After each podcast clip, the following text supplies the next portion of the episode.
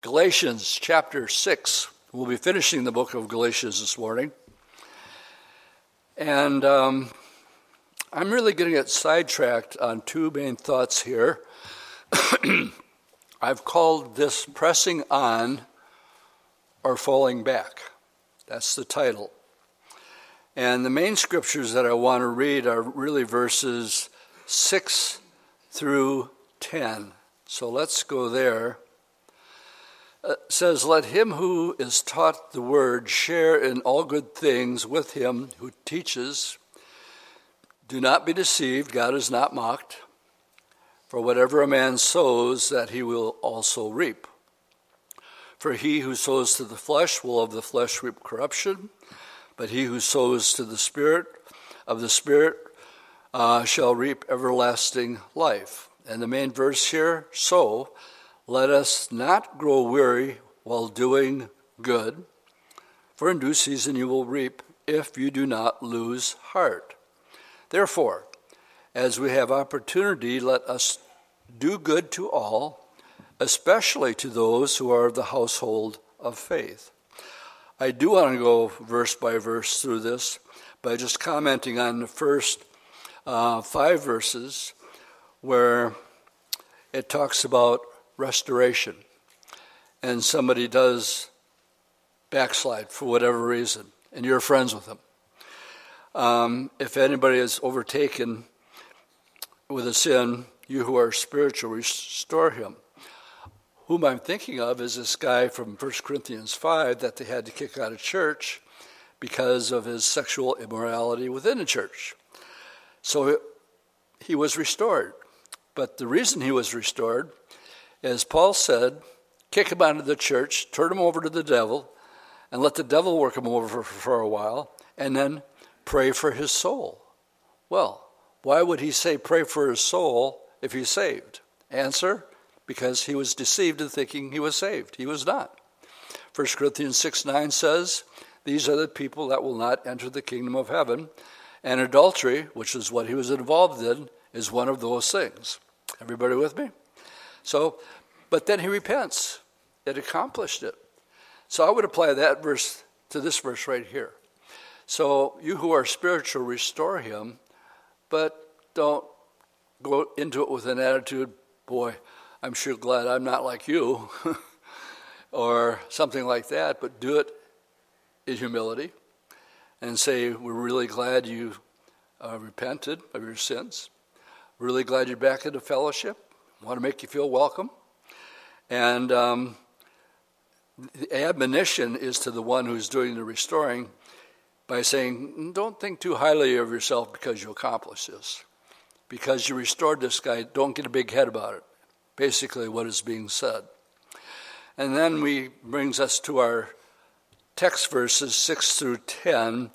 And then when we close up this morning, I'll finish up by reading verse by verse these here. But I particularly want to remind you that through the whole book of um, that Paul is writing to the churches in Galatia, Paul has been on the defense that salvation is by grace alone through faith. And I know I'm being repetitive by qu- quoting a couple scriptures, but maybe you're here for the first time or watching live stream first time. Go back to chapter 1 Galatians 1, verses 6 and 7, where as he begins to write to the churches, plural, he says, I marvel that you are turning away so soon from him who called you into the grace of Christ to a different gospel, which is not another, but there are some who trouble you and want to pervert the gospel of Christ. And then if you go to chapter 3, the first three chapters, he says, O foolish Galatians, who has bewitched you that you should not obey the truth, before whose eyes Jesus Christ was clearly portrayed among you as crucified? This only I want to learn from you. Did you receive the Holy Spirit by the works of the flesh or the law, or by the hearing of faith? Are you so foolish? Having begun in the Spirit, are you now going to be made perfect in the flesh? His argument is you cannot um, mix anything into the finished work what Jesus said. It is finished, work is done. You can't add anything to that. And what there was some Pharisees who became believers. And what they would do is as Paul, as Paul went around to these churches, they followed Paul around. And then they would say things like, Did Paul preach the gospel? Yep. Well, that's good. Gospel's true. Did he also tell you you have to keep the law too? No, he didn't tell us that. He says, Well, you do. So all, the first four chapters of, of the book of Galatians is Paul trying to use any means necessary to prove the point that you cannot add, especially the law. This, remember, we made the point that this was something that was already settled in Acts chapter 15 when they said, Well, there's Gentiles that are getting saved. What do we do with them? And so they had this big powwow, and basically they wrote a letter to the Gentile churches, and they said, we, are not going to lay any trip. Huh, now you can tell I, what generation I grew up in. we're going to put on you. We're not going to put that burden on you.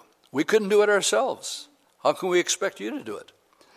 Um, there's common sense things that, as a born again Christian, you don't do. Like what the guy in 1 Corinthians 5 was doing. He was sleeping around. You don't go bar hopping every night. Uh, and yet, people that aren't born again, that's a big part of their lifestyle. So obviously, there's certain things that we just let go of. And so that he's been arguing with this group, and Paul goes as far as to say it's another gospel. It's not even the gospel. The gospel is Jesus Christ crucified, buried, and risen again. Good place for an amen. That's the gospel, period. So as we get to chapter 5, um, the very first thing he, after he's made his defense for all the reasons, the verse 1 I want to read, he says, Stand fast, therefore. And whenever there's a therefore, what do we do? We ask, What's it there for? Well, it's therefore, therefore, there, because of the first four chapters salvation by grace through faith. Therefore, in the, stand fast, therefore, in the liberty by which Christ made us free, and do not get tangled again uh, with the yoke of bondage, or in other words, another gospel. Um, let's look at work our way down to uh, reaping and sowing. Whether we realize it or not, um, we're sowing right now. What are we sowing? Well, in the parable of the sower, the sower that went out to sow the seed, what was the seed? It was the Word of God. And uh, the four different types of grounds were four different types of effects that it had on a human individual. And um, so, what we're doing as we're here this morning is whatever a man sows, that will he also reap. What are we sowing this morning? Well, we're sitting down, taking the Sunday morning off, and we're sowing and um, eating, if you would. Man shall not live by bread alone, but by every word that comes from God. The effect is after a period of time, you get it and you grow.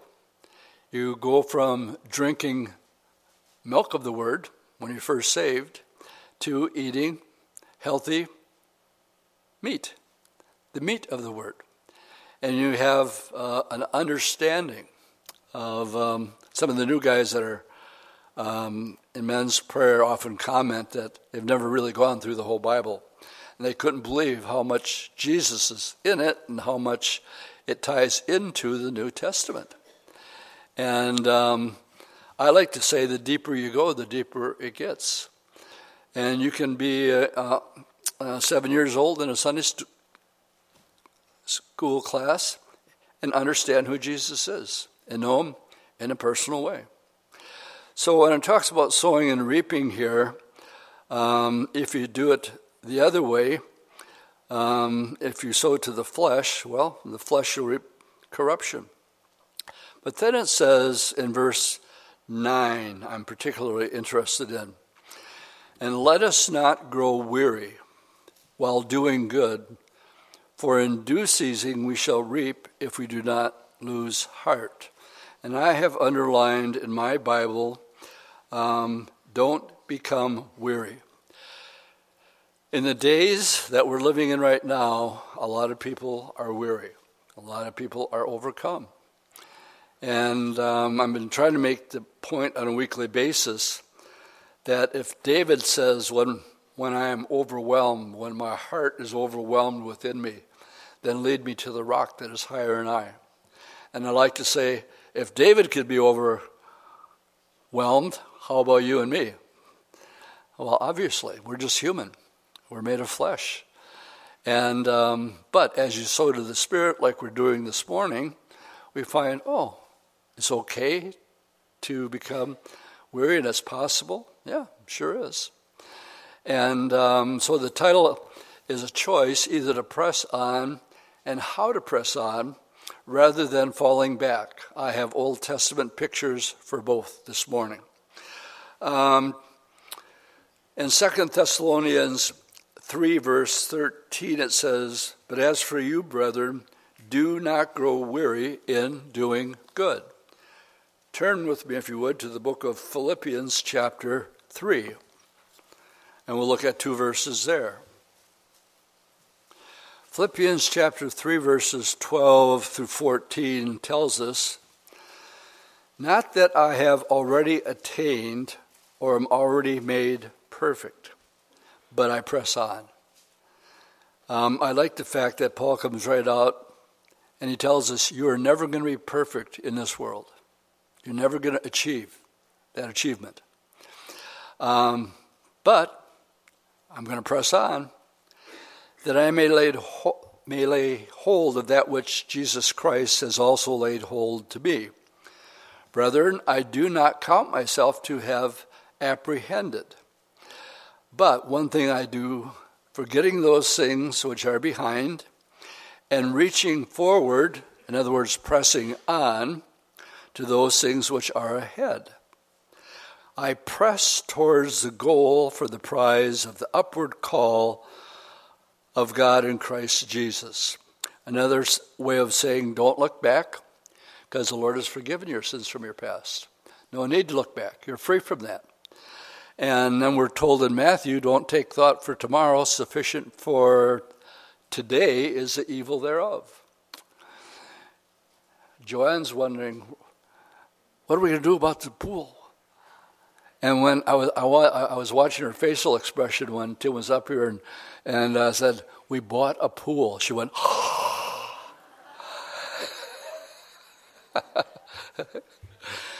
uh, You want me to pick on John instead? it's okay. so, um, why do we have baptism? For one reason and one reason only because Jesus told us to. Go into all the world and preach the gospel, the Great Commission, baptizing them in the name of the Father, the Son, and the Holy Spirit. You're associating yourself to Christ by being baptized. Baptism does not save you. If you say baptism saves you, you just became another gospel. You want to give me an amen on that? Why? Because it's adding something to the finished work on the cross. The thief on the cross was not baptized. As far as I know, the woman caught in the act of adultery was not baptized. And uh, baptism um, uh, is just adding on to. I want you to turn to the book of Hebrews, chapter 12, and it gives us sort of advice on how to keep pressing on. Hebrews 12, first couple verses. Therefore, since we are surrounded by so great a cloud of witnesses, um, let us lay aside every weight and sin which so easily besets us, and let us run with endurance the race that is set before us, fixing our eyes on Jesus, the author and the perfecter of faith, who for the joy set before him endured the cross, despising the shame and sat down at the right hand of the throne of God. How do we keep pressing on? Well, by fixing our eyes upon Jesus. And by doing that, um, our eyes are on Him and not the situation and the problem. And it's one of the ways that we press on. Of course, the great illustration in the New Testament is when Peter asked the Lord if he could come and walk on the water with him, because the Lord was walking on water. And Peter said, Can I do that, Lord? Command me to come out to you. And he says, Come on out. And he got out and he started walking on water. And but it was stormy, and he took his eyes off the Lord and he put it on the storm, and down he went.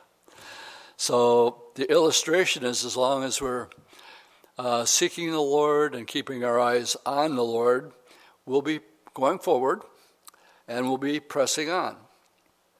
Jesus pressed on, endured the cross, and he did it for you and I. Did he want to? No. He actually said, Father, if there's any other way, any other way that mankind can be restored to fellowship with you, then that's what I'm voting for. And there was no other way. And so he pressed on.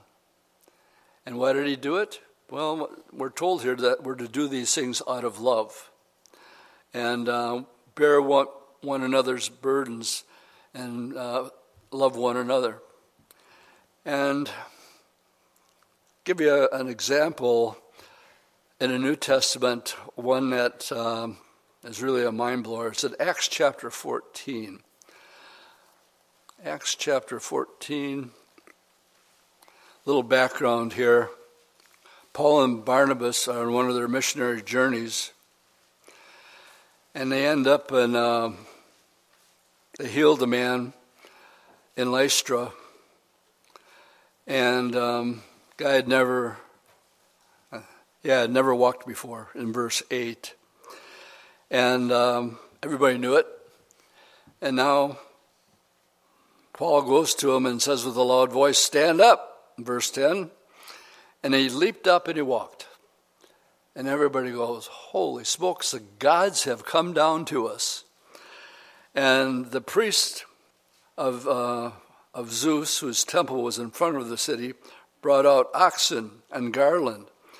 And they, they called Barnabas, they called Zeus, and Paul Herm, Hermes, because he was the chief speaker. So they were actually looking because of the miracle that was done that only God can do. And he was using Paul and Barnabas to accomplish this. So they want to worship them. But um, Paul says, hold on, hold on, not so fast. We aren't any different than you are. We read that in verse um, tw- uh, 15. We are also men of the same nature uh, as you and preach to you that you should turn from your vain things to the living God who made the heavens and the earth. And uh, with these sayings, they could not scarcely restrain the multitudes from sacrificing to him. However, the, the city was split over what was happening because we read in verse 19 that then some of the Jews from Antioch and Iconium they were following Paul around, came there, and having persuaded the multitudes, they stoned Paul and dragged him out of the city, supposing him to be dead. I believe he was dead. And I believe that's what he took his little trip to heaven. But the next verse says, however, when the disciples gathered around him, he rose up and he went into the city. Can I read that again? The people in this city just stoned him to death as far as they're concerned. he comes back to life. What would you do? oh, honey, I forgot I got to pick up a quart of milk at the store. I'll meet you at home soon. This is what, this is what pressing on is all, all about. They killed him. And it blows my mind here where, where it says, they, he rose up and he went into the city, the same city that stoned him. And the next day he departed with Barnabas to Derbe. I call that pressing on. In, in the face of, um, of um, people who really do want to kill you. Now, let me give you an Old Testament picture of pressing on. We need to go to the book of Joshua. Joshua chapter 14. And we're going to read verses. Um, what we have here is um, they're in the promised land, and there's 12 tribes. And what we're reading in chapter 14, each one of these chapters gives the, um, um, the dimensions, how much land they're going to get, where they're going to get it, so on and so forth. So when we're in chapter 14, we're, we're looking at the boundaries of, um, of the boundaries of Caleb. Let's read about Caleb. And um, we'll pick it up in verse 6. Then the children of Judah came to Joshua in Gilgal, and Caleb, the son of Yapunina, or something like that, the Kenizzite said to him, You know, the word which the Lord said to Moses, uh, the man of God, concerning you and me and Kadesh Barnea. I was 40 years old when Moses, the servant of the Lord, sent me from Kadesh Barnea to spy out the land. Okay, everybody remember that before they went into the land, they sent 10 spies to check it out. That's what he's referring to here. And I brought back word to him as it was in my heart. Nevertheless, my brethren who went up with me made the heart of the people melt, but I wholly followed the Lord my God. So Moses swore on that day, saying, Surely the land where your foot has trodden shall be your inheritance, and your children's forever, because you have wholly followed the Lord my God. And now, behold, the Lord has kept me alive, as he said, these 45 years. So, guys, what, 80, 85, 85 years old at this point. Uh, even since the Lord spoke the word to Moses while lingering, wandering in the wilderness, and now here I am this day, 85 years old. Yet, I'm as strong this day as I was on that day.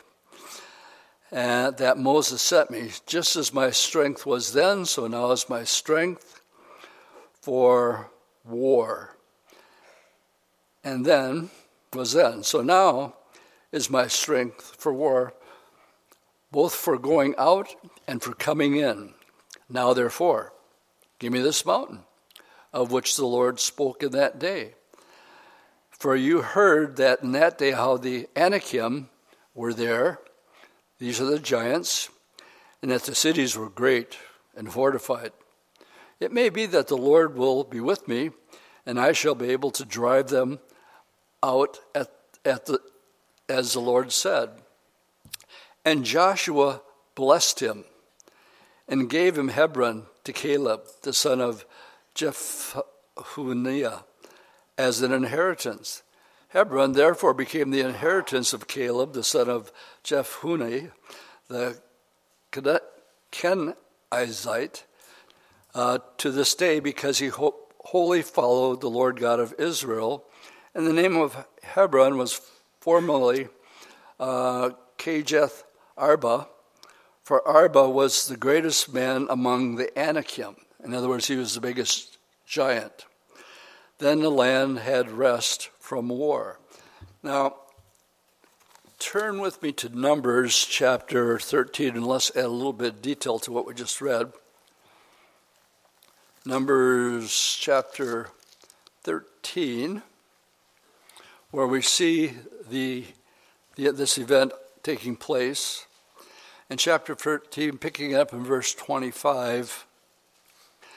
And they returned from spying out the land after 40 days.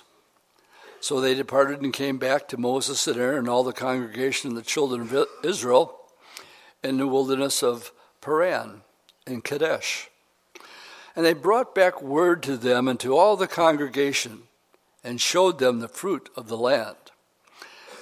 And they told him and said, We went into the land where you sent it, sent us. It truly flows with milk and honey and this is its fruit. Nevertheless, the people who dwell in the land are strong. The cities are fortified, very large. Moreover, we saw the descendants of Anak there, who was um, part of the giants. The Amalekites dwelt in the land of the south. The Hittites, the Jebusites, the Ammonites dwell in the mountains. Canaanites dwell by the sea and along the banks of the Jordan. Then Caleb quieted the people before Moses and said, Let's go up at once, take possession, for we are well able to overcome it. But the men who had gone up with him said, We are not able to go up against the people, for they are stronger than we are. And they gave the children of Israel a bad report of the land which they had spied out, saying, The land through which we have gone as spies in a land that devours its inhabitants, and all the people whom we saw are men of great statute. The, they, there, we saw the giants. The descendants of Anak came from the giants, and we were like grasshoppers in our own sight, and so we were in their sight. Just a sidetrack here. This is not my notes. It's a question I get asked periodically. When the flood came, it said everybody was killed, and only Noah and the eight remained, except for the animals that were in the boat. But all the people were killed are Jebusites people, are Canaanites people, um, and there's giants here. It says in Genesis 6 that there were giants then and after. So, what does that tell us? Well, we're spiritual beings, my friend. We have spirits and we have a soul. They are both eternal, they don't die. And so the idea that there were giants afterwards, and um, evidently what had happened is that there was a COVID outbreak that was real that infected the whole world. That wasn't in my notes either. But imagine a whole world being infected with something. And you often get the question asked, or at least I do, how can a loving God tell the children of Israel to go in and kill everything? Men, women, children, children? Why? Well, what if they're infected with somebody and it had to be eradicated? Just think it through. I'm not, I'm not saying that's the case, but I've, it makes sense to me. And the fact that there really is giants these Anakim afterwards. That's what it says in Genesis. They were before the flood and they were after the flood. But the main point of the old picture testament of pressing on here here's a guy 85 years old. uh, if you're 85, listen up. or older. Um, Here's a guy who, for 40 years, was probably in good shape and strength. He says, I'm just as strong now as I was then. and I'm 85 years old. And um, his attitude is, I want to go back to the place that you promised me. Yeah, but there's giants there. You know, you know what his per- perspective was, Caleb? Those giants are grasshoppers in the sight of my God. Yeah, no, he followed the Lord what? Wholly, fully. And Moses said to him, You got it because you followed the Lord wholly. And when you went into the land, you didn't see it as your fight, you saw it as God's fight. And there was only two of them that gave that report. Now we come back all these years later. Uh, Caleb wanted to press on, he wanted to keep going. Because Caleb's God is a lot bigger than those giants. And I think it's a great Old Testament picture on pressing on when the Lord is the one who's doing the fighting for you. All right, on the other hand, others fall back. If you go to chapter 14, verse 4, remember they're coming out of the land of Egypt. And um, verse 4, let's go back to verse 2. Let's go back to verse 1. let's go back to the book of Genesis, start over. Numbers 14, verse 1 Then all the congregation lifted up their voice and cried, and the people wept that night, and all the children of Israel murmured. I like that word, murmur, against Moses and Aaron. And the whole congregation said to them, if only we had died in the land of Egypt, or if only we had died in the wilderness. Why has the Lord brought us to this land to fall by the sword that our wives and children should become victims? Would not it had been better for us to return to Egypt? So they said to one another, Let's select a leader and return to Egypt. They want to go back. They want to fall back from what were they involved with? Bitter bondage. For how long? 400 years. And they wanted to go back to that? They weren't thinking about the work so much, but they were thinking of the leeks and the onions and the cucumbers and the watermelons, physical stuff. And um, to me, I think it's uh, um, we see this, on the other hand, this example of them wanting to go back to where they came from. Um, how many of you have ever heard of Keith Green and his album called So You Want to Go Back to Egypt? Some of you old timers? uh, it's a classic. Um, and uh, he's got a great, great song about So You Want to Go Back to Egypt. And the irony is very sarcastic on this album.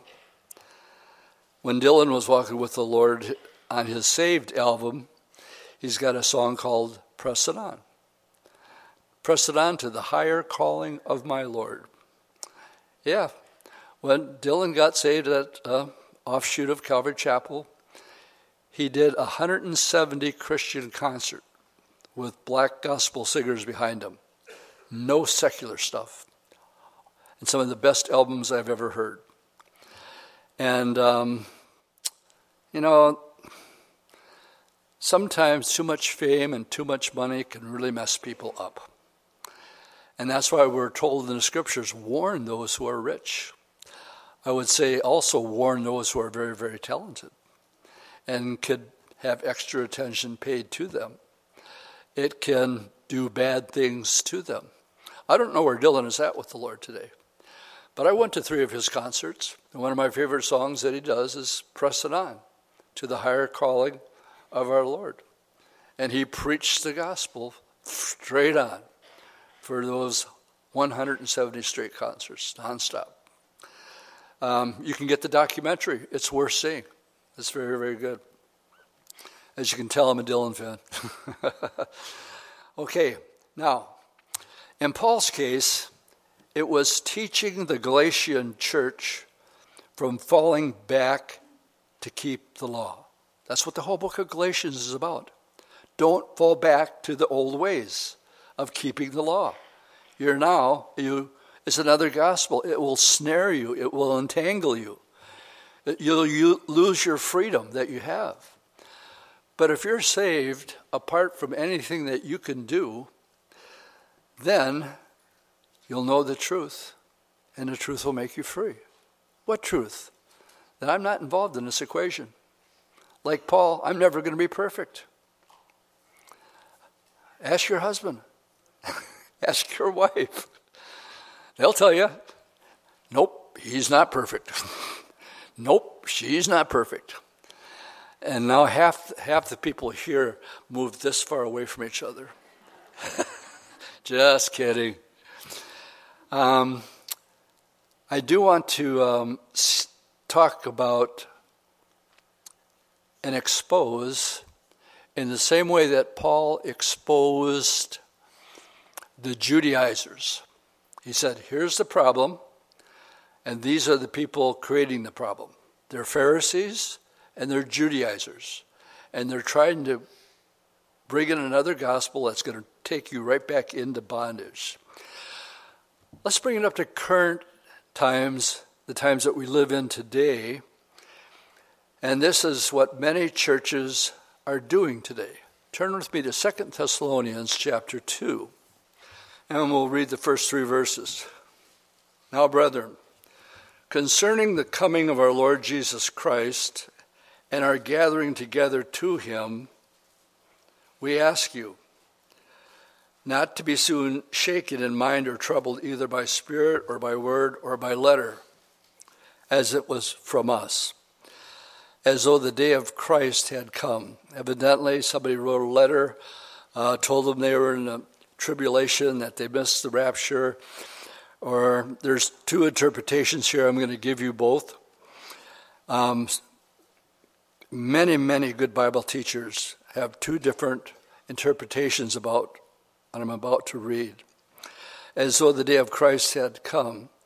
Let no one deceive you, verse 3 uh, you will by deceive you by any means, for that day will not come unless the falling away comes first. I want to look at the word falling away. Very good Bible teachers say this is a rapture verse.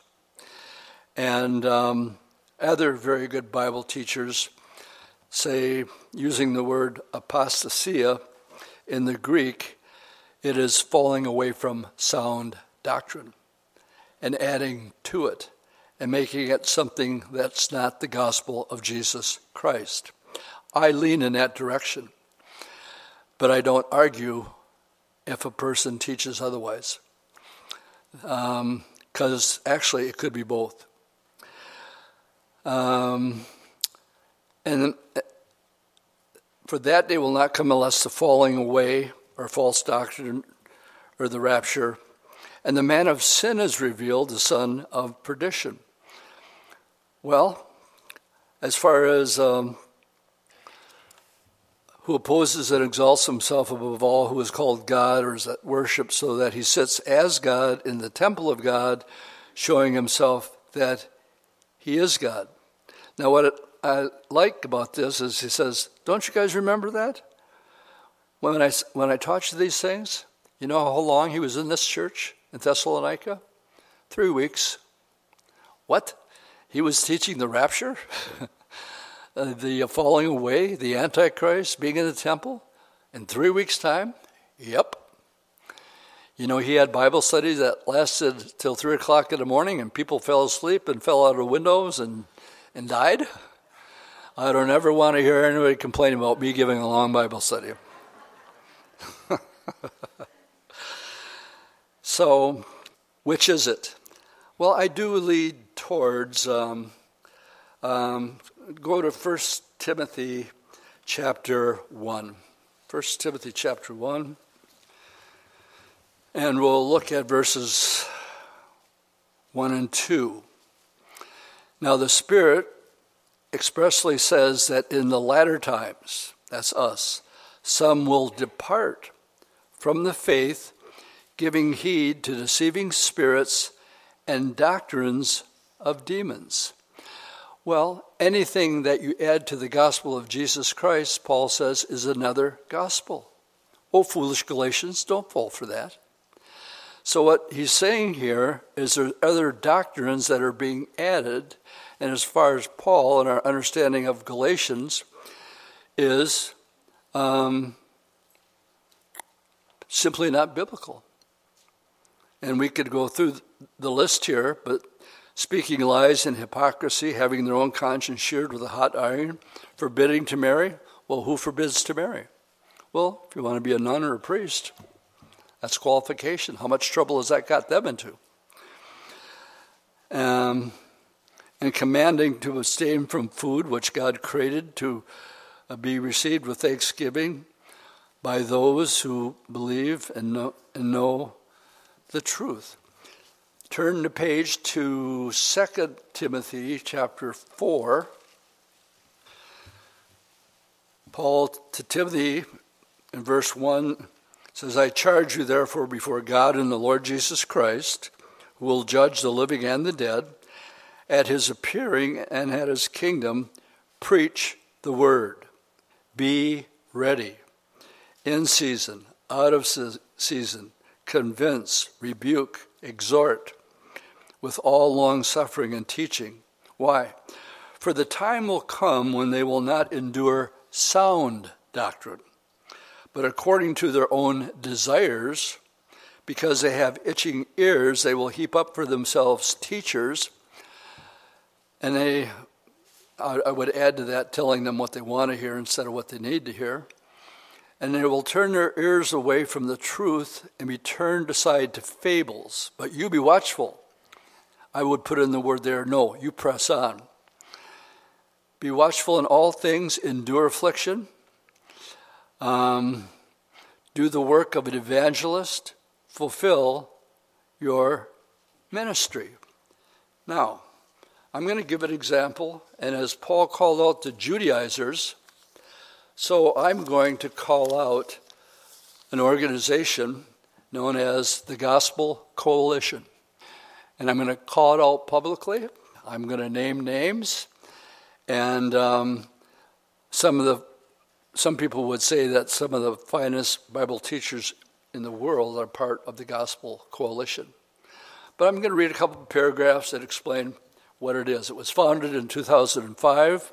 The Gospel Coalition, otherwise known as TGC, has a huge presence in um, evangelicalism. It exists as a network to link various types of churches together according to their own doctrinal cultural views.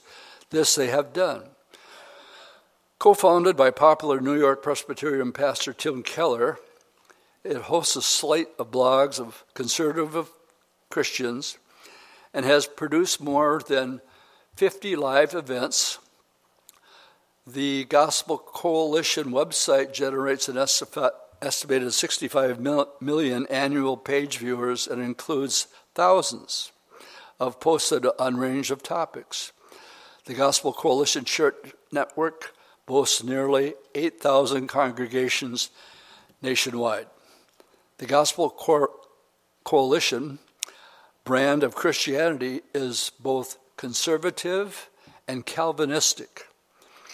But according to its tagline, they feel called to promote cultural transformation.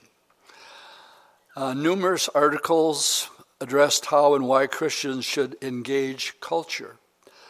The About page on its website says they desire to help Christians truly speak and live for Christ in a way that clearly communicates to our age. At times, this approach has in, at times, this approach has involved the use of the phrase social justice, which invites significant, significant controversy due to its connection with progressive secular politics. On this point, More so than any other, the Gospel Coalition experiences criticism and controversy. In the opinion of some, their view is balanced and reasonable according to Scripture. Others feel that the Gospel Coalition is drifting too far toward a political or radical change uh, stance that is more grounded in culture trends than its core truth, i.e., the gospel.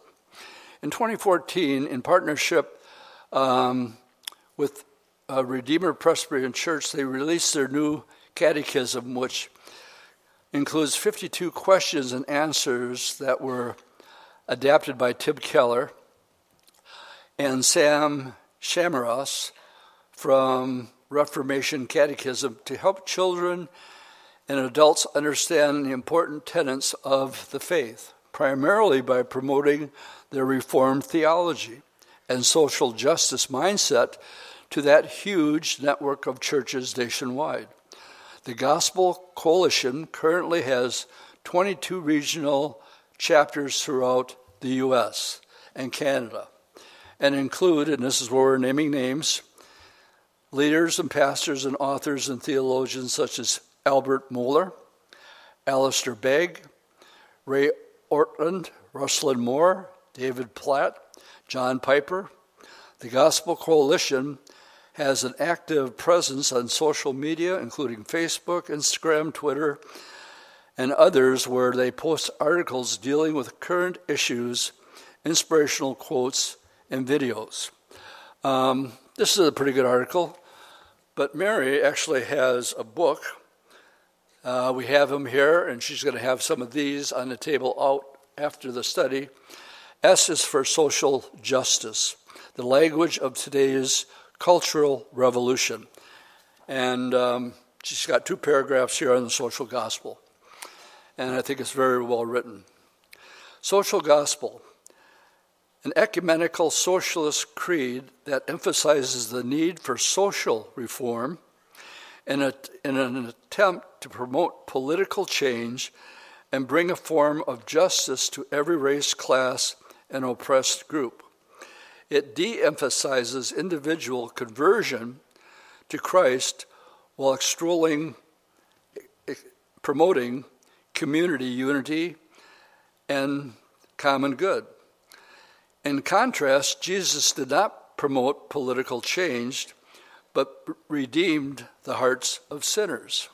Going on with social justice, um, a temporal kind of justice that addresses the privileges and rights that every human must be allowed to have in society. This is economic justice, racial justice, gender justice, civil rights justice, beginning to sound familiar, but primarily revolves around economic justice, which of course is the outcome of socialism. Distribution of wealth. A social justice warrior is someone who actively promotes these issues and sees himself as a corrector of society's greatest wrongs. This is taking precedent in many churches, and we can see the effect that it's had on our country over the past several years. Now, socialism, um, a political theory that advances government ownership and administration of a society products of goods and services versus private ownership in other words, you'll own nothing and be happy. Another way of saying it. There are various types of social governments in the world, and each one might uh, incorporate this ideology differently. In other words, it's a large organization, and they all don't have the same particular views. Uh, having said that, I'd like you to turn with me to um, another Old Testament verse in the book of Exodus. Oh, before we go there, let's go to Revelation, uh, Revelation chapter 3. I take the view that beginning with Ephesus, that there's a chronological order of church history being laid out before us. Of um, the seven churches, I believe there are seven different time periods. Ephesus would have been um, the first hundred years of the church. Smyrna, the persecuted church, would have been up to about 312. That's when Constantine got saved. But until then, if you were a Christian, you got killed. Or you bowed your knee to the emperor and you denied Christ. And then we see uh, different time frames depicted in the seven letters to the seven churches. The church of Laodicea is the last one. So I'm looking at chapter 3, and I'm reading 14, and I believe this is the last day church. Before I do that, I don't believe Calvary Chapel of Appleton is the church of Laodicea. Are we clear on this point? I would like to believe that we are the church of Philadelphia, where he says to them, Because you have kept, in verse 10, because you have kept my command to preserve. Um, no, we need to go up to verse 8. I know your works. See, I have set before you an open door. No one can shut it, for you have little strength. You have kept my word and have not denied my name. Now, verse 10 And because you've kept my command to preserve, I'm also going to keep you from the hour of trial which shall come upon the whole world. Other than COVID, what other trial is going to impact the whole world? Answer the tribulation. And he's going to keep them from that. Well, how's he going to do that? Well, he's going to rapture us out of here, just like 1 Thessalonians 5 says. So we want to be Philadelphia. I need a big amen on that one. We do not want to be Laodicea. Now, the last day church, the characteristics of it. Verse 14. And to the angel of the church of Laodicea write, These things says the Amen, the faithful and true witness, the beginning of the creation. I know your works, that you're neither cold nor hot. I wish that you were cold or hot, so that because you're lukewarm, and neither cold nor hot, I'm going to spew you, literally vomit you out of my mouth. Because you say, I'm rich, there's a prosperity doctrine. I've become wealthy. I have need of nothing. But what you don't realize is that you're wretched, miserable, poor, blind, and naked. I counsel you to buy from me gold refined in the fire. This is a reference to when a person goes through a trial that is being sanctified and purified. And the illustration it uses, just like gold is purified when it goes through the fire. So he says, I'm counseling you.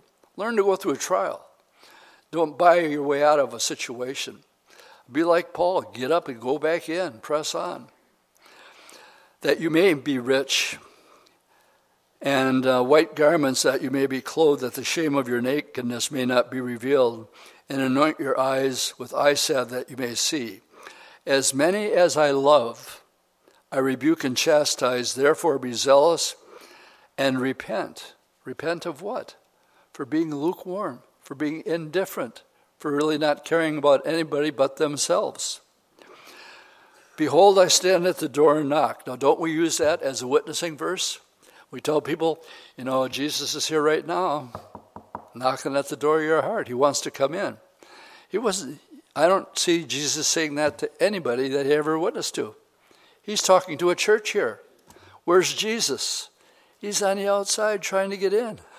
That's what's being said here. Behold, I stand at the door and knock. If anyone hears my voice and opens the door, I'll come into him and dine with him and he with me. And to him who overcomes, I will grant to sit with me on my throne, as I also overcame and sat down on my Father's throne. He who has an ear to hear, let him hear what the Spirit says to that church. Old Testament picture of this is in Exodus chapter 16, just a couple verses. Exodus 16, and I made a point of this already, but again, um, I want to re- reiterate and give you an old, another Old Testament picture of it. Uh, chapter 16, verses 1 through 3. And they journeyed from Elim, And all the congregation of the children of Israel came to the wilderness of Sin, which is between Elim and the Sinai, on the fifteenth day of the second month after they departed from the land of Egypt. And then the whole congregation of Israel murmured against Moses and Aaron in the wilderness.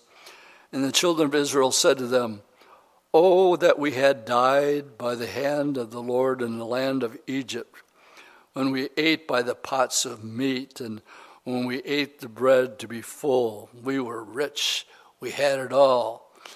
And, um, but you have brought us out into the wilderness to kill this whole assembly with hunger. They looked back.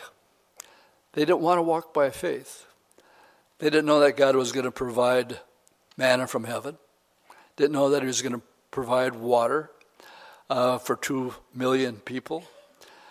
And um, first, if you're taking notes, 1 Corinthians 10 4 says that rock that followed them was Christ. And he was the one that the Lord used to provide um, their ability to make it those 40 years so that Caleb could actually say, Okay, we're here. Now I want to go take on some giants. Let me at them he was pressing on. But the majority, and this is, this is an important point. Do you guys know that you're a minority because you're in a church that does what we do? Just teaches all the Bible and nothing but the Bible? As Dave Hocking would say, just the Bible, the whole Bible, and nothing but the Bible. And um, then he would ask for a Dave Hocking, amen. So I might as well too. Amen. That's pretty good. That's pretty good. We need to keep praying for David. I talked to Jade recently, and um, he's relatively in the same condition. Uh, we'll say hi to him. We're going to be closing this morning by looking at uh, Romans chapter 12. So let's go there. And we'll close this up. I want to leave you with a word of encouragement. When we're in despair, overcome, depressed, first of all, know that it's okay, but just take it to the Lord. Cast your cares upon Him because what? He cares for you. Last week we talked about His peace that He wants to give to you. So, Paul's example for pressing on, he gets killed they leave him as dead, comes back to life, gets back up, and goes back into town and keeps preaching the gospel. Press on. And um, what we read here in verse 12, and we will close with this, is um, verse 12, Romans 12. Verse 1 I beg you is the idea. I beg you, therefore, brethren, by the mercies of God, that you present your body a living sacrifice, wholly acceptable to God, which is your reasonable service. What was Caleb known for? He wholly followed the Lord. He gave God is all in all. And then it says, But look out and don't be conformed by the CBS evening news. Do not be conformed to this world. We're not of this world. We're a peculiar people, the Bible says. And be transformed by the renewing of your mind. Well, what are we doing right now? We're sowing to the Spirit, right? How do you get your mind renewed? By being in God's Word. Renewing your mind from what you used to think to what this book tells you you should think. But be transformed by the renewing of your mind. Why? so that you may prove what is that good and acceptable and perfect will of God. What is God's will for your life? I've had people come up and say, I don't know what God's will is for my life. Got any ideas? I said, sure. Bible tells us straight out. Um, says God's will for your life is to be what? Thankful. That's His will for your life. That's what it says. And um, there's only one way you can achieve that, and that is um, who's doing the conforming. Are you pressing on, and there's always somebody in a crowd this size or some place around the world that's watching, and they're at that point right now. They're on a precipice, and they're actually thinking about turning back. Uh, their closed, church was closed for a couple years. They got used to that, so they stopped going to church. Or they see um, the influence that the Gospel Coalition is ha- having. It's a social program, it's not the gospel. And it needs to be called out as such. And uh, don't let them conform you. I don't care how good the Bible teacher is. There's some good names that I named there. They're good Bible teachers. But just by the fact that they're associated and are in leadership position in the gospel coalition, I have to write them off and expose them in the same way that Paul wrote off the Judaizers. We don't want to be called old foolish Appletonians. no. We want to be of the Church of Philadelphia, keeps the Word of God. And God's going to keep, and I'll close with this, and I know I said that twice already, but the Bible says that you have not been appointed to wrath, and that we are to know the times and the seasons, and that we're going to be raptured out of here. And then in verse 11 of chapter 5 of 1 Thessalonians 5, it says, Therefore, another therefore. Therefore, what? Comfort one another with these words. I don't want you leaving here this morning thinking, we could get nuked. No, I want you leaving this place this morning knowing that God wants you comforted. Why? Because before it all hits the fan, and believe me, it is going to hit the fan, God has a purpose and a plan, and He has a place that He's prepared for you, and therefore He said to His disciples, Therefore, comfort one another with these words. Amen? Amen. Let's stand and close in prayer. Lord, as we finish this book of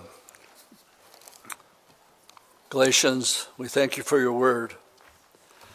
And um, we pray for all the stuff that's going on in the world right now. And uh, pray, Lord, that you would keep us in the eye of the hurricane.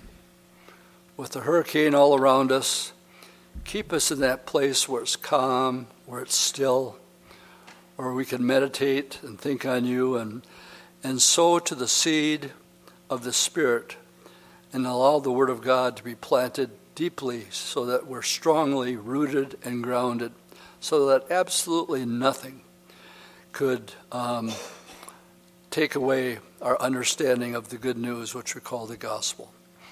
Please go before us this week. In Jesus' name we pray. All God's people said.